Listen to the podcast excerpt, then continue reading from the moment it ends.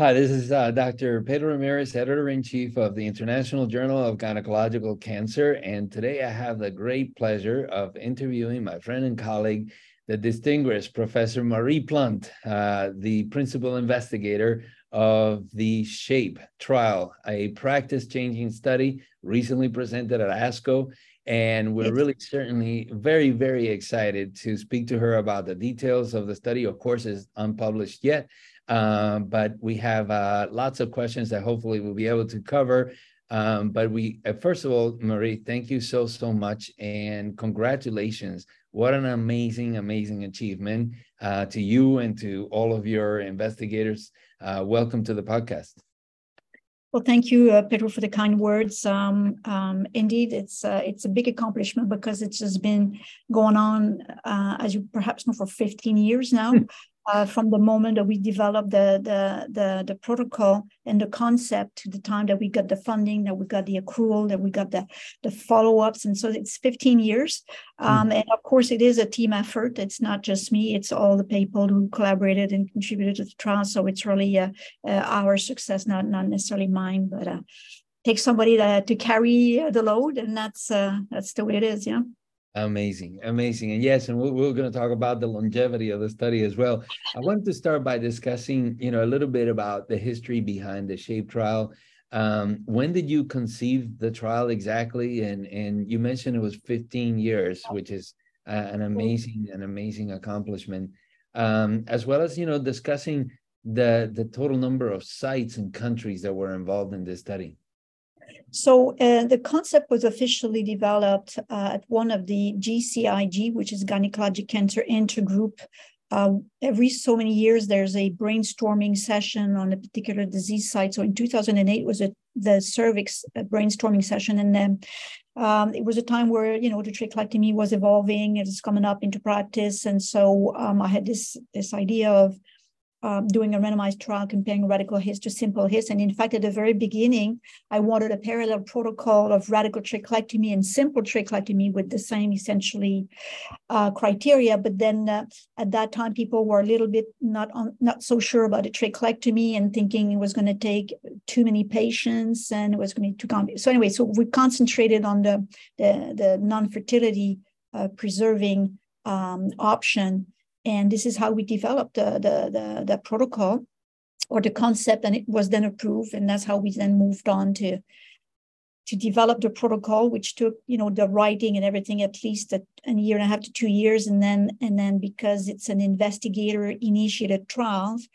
then it adds up the complexity of having to find some funding so we had to apply for uh, CIHR, which is a we had a 1.2 million grant, which at that time was very significant, mm-hmm. and the Cancer uh, Canadian Cancer Society to uh, to get started and launch the meeting.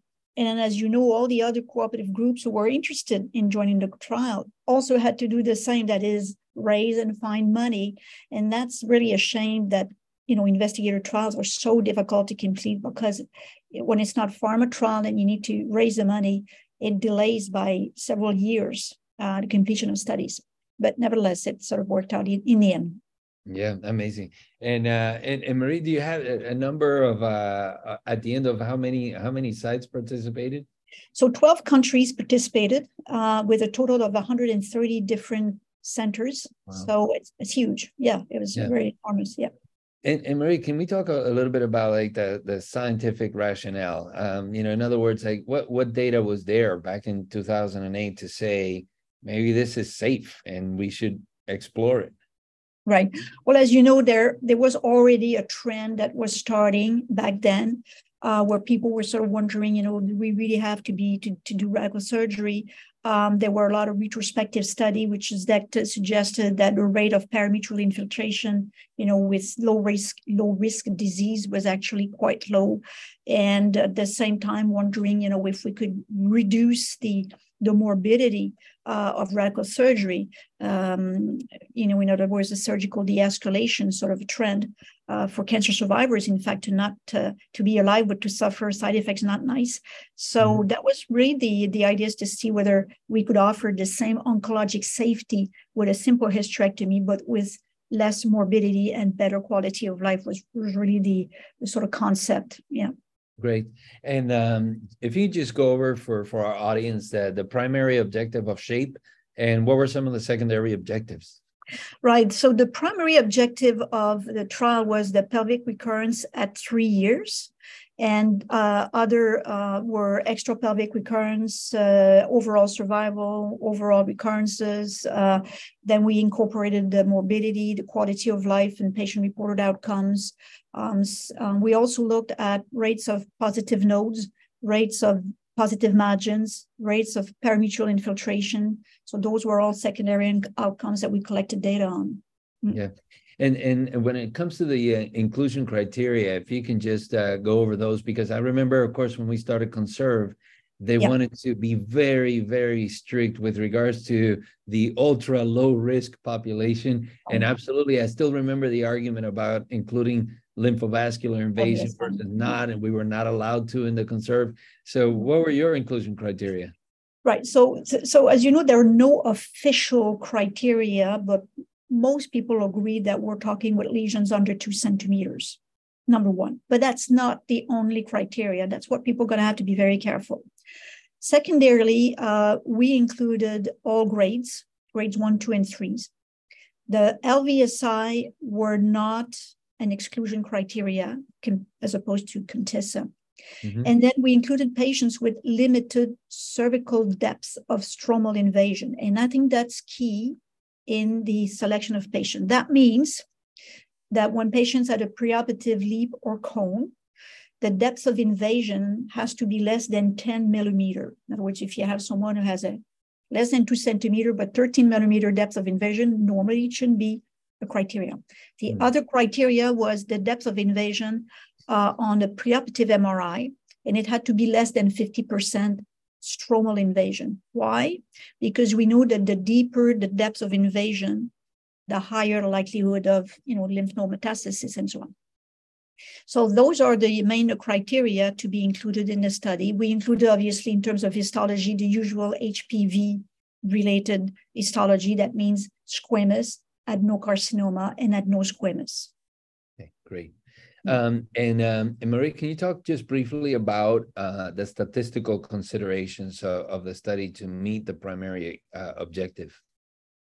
Right. So we, uh, as you know, have 700 patients on trial. And in order to, um, let me just, uh, hold on a second. Right. So as you know, it's a 700 uh, patient trial and it's a non-inferiority trial.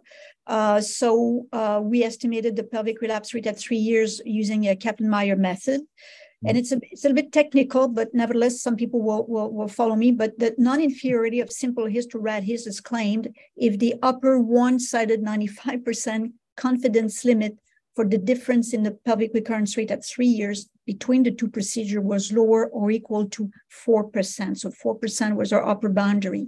Mm. So with the 700 patients randomized and being followed for three years, the study then had 85% power to claim non-inferiority of simple hist over rad hist. So that's essentially the, the sort of uh, uh, math that we did or the, the main uh, statistics. Um, yeah. Okay. So then now, um, what did the shape show? What were the what were the results? Right. Well, um, there are lots of results, but the, the, the, main results is that the overall recurrence rate was 3%. It's 2.9 in uh, simple HIST and 3.1 in the radius, so essentially the same. Wow. The rate of extrapelvic recurrences were also not statistically different. Um, and we also looked at pelvic and extrapelvic, et cetera, but this is all similar. Um, and the pelvic relapse rate at three years, which was the primary endpoint, uh, with a median follow-up of 4.5 years, we found um, the recurrence rate of two, uh, the pelvic recurrence rate at three years to be 2.52 in the simple HIST, 2.52%, and 2.17% in the rad HIST. So the difference between the two procedure was 0.35%, mm. and the upper 95 limit, confidence limit was 2.32%. So we were under the 4% upper boundary. And this is how we could claim non-inferiority of the simple hist. That's wow. the intention to treat. Mm-hmm. We also looked at the data, the data uh, according to other subgroups, such as uh, the stage, the grade, the histology, and the per protocol analysis, which is slightly different, but nevertheless, the numbers were exactly the same, and non inferiority of simple HIST was claimed as well. Fantastic. Fantastic. So um, now let's get into some of the details. Um, one of the things was noticing that the majority of patients, uh, greater than 70% in each arm, were young patients, uh, younger exactly. than 50 uh, years. Um, why do you think this was the case?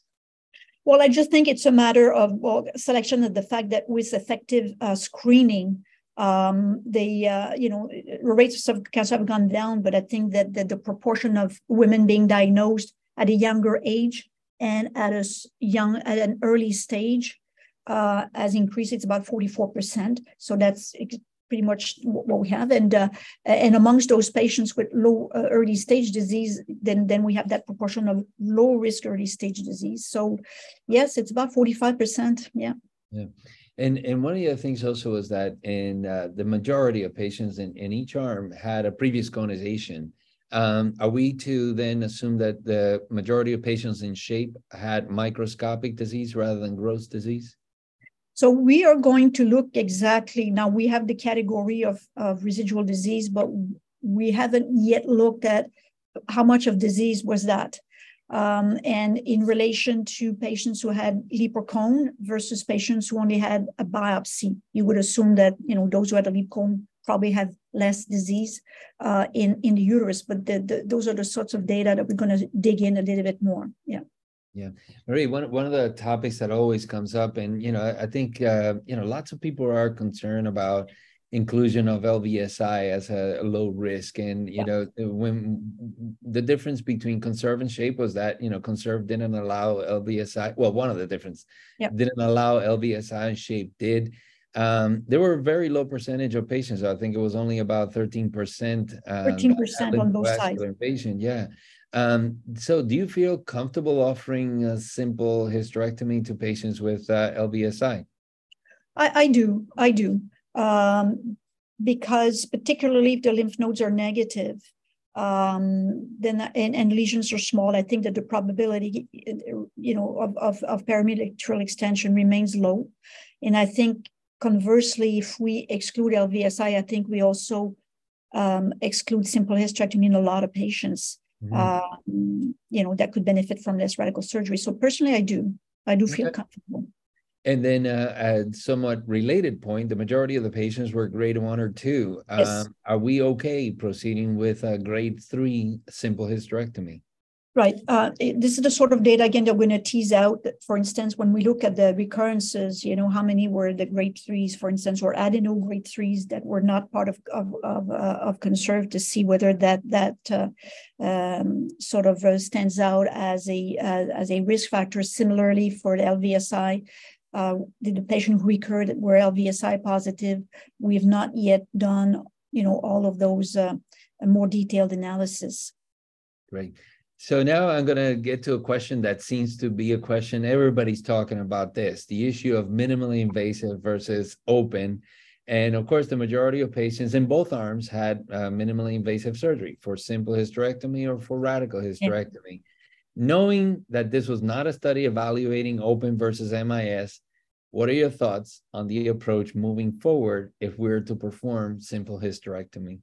Somehow I knew you were going to ask me. um, well, first, uh, it's important to know that uh, the choice of the surgical approach was not, as you said, a randomization factor. In other words, surgeons were the ones to make the decision if they wanted to do MIS or open surgery, left at the discretion of the surgeons. What we've noted is that patients who had a radical hysterectomy were statistically more likely to have open surgery. Mm. And patients who had a simple hysterectomy were more likely to have a, a laparoscopic or MIS surgery. Mm. Beyond that, uh, we are starting to look at the data, and this has not been formalized, it's not final. And as you said, this was not the objective of the study. It does not look, and again, it's preliminary, it does not look that the choice of surgical approach in relation to the type surgery, in relation to recurrences, mm-hmm. there's a difference. Yeah. We need to dig in and be very careful about that analysis. And I think that another very important point, Pedro, is the relationship of all that surgical approach, type of hysterectomy, but also residual disease. Mm. And there, I think, is where we're going to find some interesting findings. Yeah. And it, it would make a lot of sense. It would make a lot of sense. Yeah. So definitely we'll be looking forward to uh, to those results as well. Um, now I want to ask you about the lymph nodes. Um, you know, the, the percentage of positive nodes in shape was almost exactly the same as ConCerv, mm. about five percent. Um, and some and we and despite question, that ConCerv had no LVSI. Yeah, exactly, exactly. um, and you know, the question is, you know, should we continue to perform sentinel lymph nodes alone, or is there a role for full pelvic lymphadenectomy in these patients? Well, of course, when uh, you know when the trial was designed way back in 2008, uh, sentinel mapping was uh, in a little bit in its infancy and was not a proven um, procedure at all. So, so that's why in the protocol, a pelvic lymph node dissection was mandatory, and then later on, you know, sentinel mapping was added according to the surgeon's capacity and, and training and so on. Um, I think that the answer to your question is probably going to be more the SENTICOL uh, three who's going to tell us about that. Uh, in our trial, just about a third of the patients only had uh, sentinel mapping. So I don't think that we're going to learn a, a, great deal from SENTICOL from that perspective. But I think that SENTICOL is is is have has a better trial to to answer the question. But personally, in low again in low risk patients, you know, uh, I think that sentinel mapping alone is probably going to way be be the way to go. Great. Um, Marie, one of the things that obviously we always struggle with is the accuracy of predicting tumor size. And, you know, a lot of people are going to be making this decision of, you know, less than two, more than two, uh, and, and offer a really different surgery. Uh, I was I was a bit surprised that the miscalculation rate, in other words, patients that were actually over two centimeters was actually quite low, uh, about 4%. Um, what type of imaging was used in shape that that you guys got it right so so frequently? Well i thought it was high um, um, right so patients were required to have a pelvic mri uh, prior to surgery. And um, it's helpful and but it doesn't always say everything so that's why surgeons will have to be very very careful uh, with um, first with the pathology with expert pathology review of the slides whether it's an you know LEEP or cone and to have an expert MRI uh, reading as well, because I've had MRIs with four lines in the report and others with a page long report and so on. Mm-hmm. So, of course, we've seen cases where the MRI didn't seem to see much, and yet there was quite a bit of disease on pathology. So, this is the sort of thing we want to look at retrospectively as well.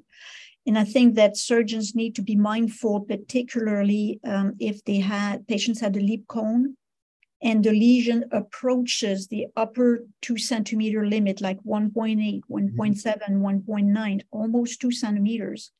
If on the MRI there is still residual disease, then normally you should think that's probably a patient with, if you could put it all together, probably has a, a, lesion more than two centimeters. So those are the subtleties that uh, individually all the cases have to be evaluated very carefully. And, and, and then again, we have to carry on the message that these cases should not be done by young oncologists, right? should be seen by gynae oncologists with expertise, experience, and under, understanding of all the elements. It's not just the two centimeter lesion, it's all the other things. Very crucial, very critical. yeah, absolutely. And, and, yeah, I'm I'm glad you emphasized that. And I would say to our audience, if at any point during this podcast you got distracted for whatever reason, play this segment back because I think that's really key in terms of uh, determining the tumor size and being accurate about determining the tumor size to to determine treatment. Um, this next question uh, regarding adjuvant treatment, about 10% of patients I saw had adjuvant treatment you know, it's a low risk population. What what were some of the main reasons for? Well, the, again, the majority uh, of the indications for uh, adjuvant treatment was positive nodes.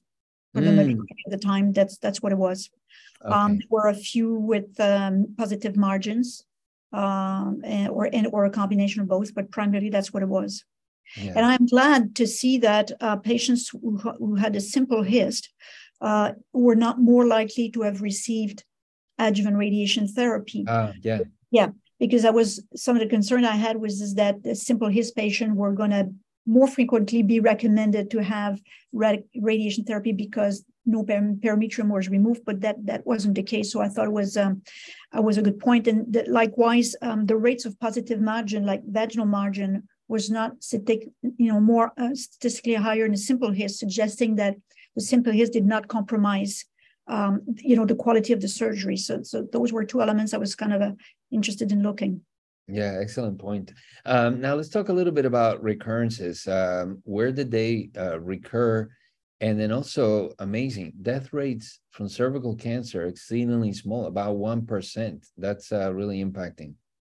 Well, there were recurrences um, uh, everywhere. Some of them were uh, pelvic uh, in, the, in, the, vagina or lower pelvis. There were some that were more in the form of uh, uh upper abdomen or extra pelvic or carcinomatosis. And those are the ones that, you know, obviously we're interested in looking back mm. in, in relation to whether these patients had, did they have MIS? Or was there residual disease, macroscopic disease, those sorts of things, you know, mm. to sort of explain. Uh, but again, the numbers in the end are not very high. You know, altogether there were 25 recurrences. So there's so much we're going to be able to, you know, to say or tease out. Exactly. Yeah. Exactly. Yeah. But um, yeah, we'll try to. So now, um, what about complications, uh, adverse events? Uh, what what what did you find? Well, in terms of intraoperative complications, the overall rate was not uh, statistically different um, between the two groups. However, there were three times more bladder injuries and three and almost twice the rate of ureteral injuries in the radical hysterectomy group. Yeah. Not exactly surprising, but I think the RAD-HIST group in general did very well. I think that uh, maybe, you know, again, in selection of patients, patients on protocol, surgeons being, I don't know, so because the, the, the, morbidity of the RAD-HIST was actually low compared to what you usually see in series in the literature. Mm-hmm. Um, in terms of adverse events, uh, the early events, less than four weeks, were statistically higher in the RAD-HIST, but then then uh, later on it sort of uh, gets better. And more specifically, uh, urinary incontinence and urinary retention were also statistically worse in a RAD-HIST, both early and beyond four weeks, suggesting that the problems persisted over time. Mm. So that's what we saw. Otherwise, not much in the way of difference. Great. Um, there, there, there was a lot on social media on your slides on quality of life. Uh, what can you tell us about that?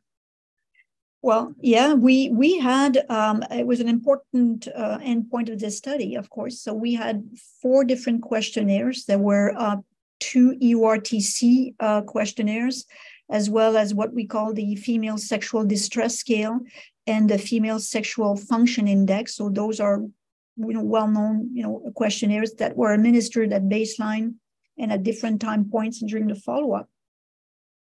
And indeed, pretty much all the, the domains that we analyzed were statistically uh, in favor of the simple hysterectomy, uh, whether that's you know body image, sexual activity, um, arousal, lubrication, pain, um, sexual vaginal functioning, and so on. I should say, however, that um, th- those are say looked uh, and vary over time, and um, you know uh, the radical hysterectomy was worse, but with time, to some elements, it got better gradually, which was not unusual. Yeah. Um, yeah, but nevertheless, it's it's statistically in favor of the simple HIST. Okay. Um, so now, Marie, eh, do you see after the results of the shape, do you see any patient with less than two centimeters for whom you still see an indication for radical hysterectomy? I believe you talked about death of invasion. Any other indications for definitely doing a radical in less than two centimeters? Well, as I say, with lesions that really near the border of the two centimeter, if they have LVSI, particularly extensive LVSI, um, normally the depth shouldn't, or, or depth that's that's more invasive than, than what we have on a protocol, um, I would be wary. I would be mm. wary of a simple I think there are still places to, to be careful. Um, mm-hmm. And we'll look at the grades and the histologies. Um, but at the end, you know, uh, what you don't want is a patient who recurs and um, that should have been cured. Yeah. Right. So this is where the, the finesse of, of the whole thing lies is uh, we want a good outcome for everyone. but um, I'd say when you need a border of two centimeters, there if there's really no residual disease, maybe, but if there's residual disease on the MRI, I think you have to assume it's more than two centimeters. Great. And one of the questions also that came up, uh, Marie, was that uh, if you now get a patient who had a simple hysterectomy, of course, just by chance, outside yep. of the SHAPE trial, but didn't have any evaluation of lymph nodes, uh, what would be that recommendation for that patient? Would you bring him back for a lymphadenectomy or uh... absolutely. uh, i think like like you saw in your own trial uh, the ConCerv uh, this this is the group who did worse actually uh, mm-hmm. those who had the inadvertent hysterectomy. So of course if the lesion is very like i had one just last week who had a hysterectomy for endometrial cancer and then a point a six millimeter cervix cancer was discovered on it mm. inadvertently. Um, but uh, I don't think that the parametrium here really worries me because very, very but lymph node has to be assessed definitely because you know even those small lesions they're still you know studies after studies you always run around 5% mm-hmm. risk of a lymph node uh, metastasis and that, that's uh, that's uh, that's necessary to find out for sure Great. So I, I, I, want to be respectful of your time. So we just uh, a few more questions before we let you go. Um, what would you say? Uh, any weaknesses to the SHAPE trial? Um, one of the things we have to look is at the, the number overall of patients that were taken off uh, analysis uh, for a variety of reasons. It's um, it's it's under 10%, but I think that like for any trials, you'd like to, yeah. you know, to, to, to have everybody on board. Um, I think the data collection was pretty thorough and, and uh, we have a good return for analysis. Uh, Of course, international trials is, you know, you have the variation on the pathology, uh, the quality of the surgery, uh, quality assessment is always, um, you know, um, difficult or more complex for surgical trials, as you know. Mm-hmm. Um, so I think that that for any surgical trials, that that's what I would think would be the weaknesses. Okay, and then Marie, one of the things that oh, you know, and it came up with a with a, a LACC trial as well. Um, some you know many people are asking well what do we do like today? Do we wait until the final publication or do we just start asking and talking to our patients about simple hysterectomy if they meet the shape criteria? Uh, what are you doing in your institution? Well um, first i'm working as we speak on the publication. And in fact, I'm getting quite a bit of pressure to hurry up because it might impact, as you imagine, it might impact yes. the ongoing trials, as you know, in mm-hmm. terms of um, criteria and selection of patients. And so uh, I'm going to hurry up and hopefully, hopefully by the fall, we should we, we should be able to come up with something so that we'll make things um, uh, more official, if you want, in terms of the practice and guidelines and everything right now you still if you look at nccn i'm sure you're well aware but if you look at nccn there are still uh, you know the, the new uh, version 2023 includes the ConCerv uh, criteria. Mm-hmm. so that's published and that's there so it's a beginning. And uh, it shouldn't be too long that we come up with uh, with the written shape um, but at home i'm comfortable within the criteria to well, you, you you anticipated my last question, which was when do we anticipate publication? yeah, yeah, working on it, and um, it, it, yeah. it, it, depends on the journal editors, right? Could be. All right. Well, Marie, thank you so so much. What what an amazing job, and of course, obviously, legacy of a trial. Uh, congratulations to you uh, we were all just so so excited to hear that you were going to present it and uh, and it, it, was just as uh, you know the, the the the completion of something incredibly impacting so congratulations to you to your co-authors thank you to all the patients that participated as well um, and thank you for all of that you have contributed to gynecologic oncology it was very kind of you, Pedro. Thank you very much. It's been really a pleasure to, to have this discussion. Thanks.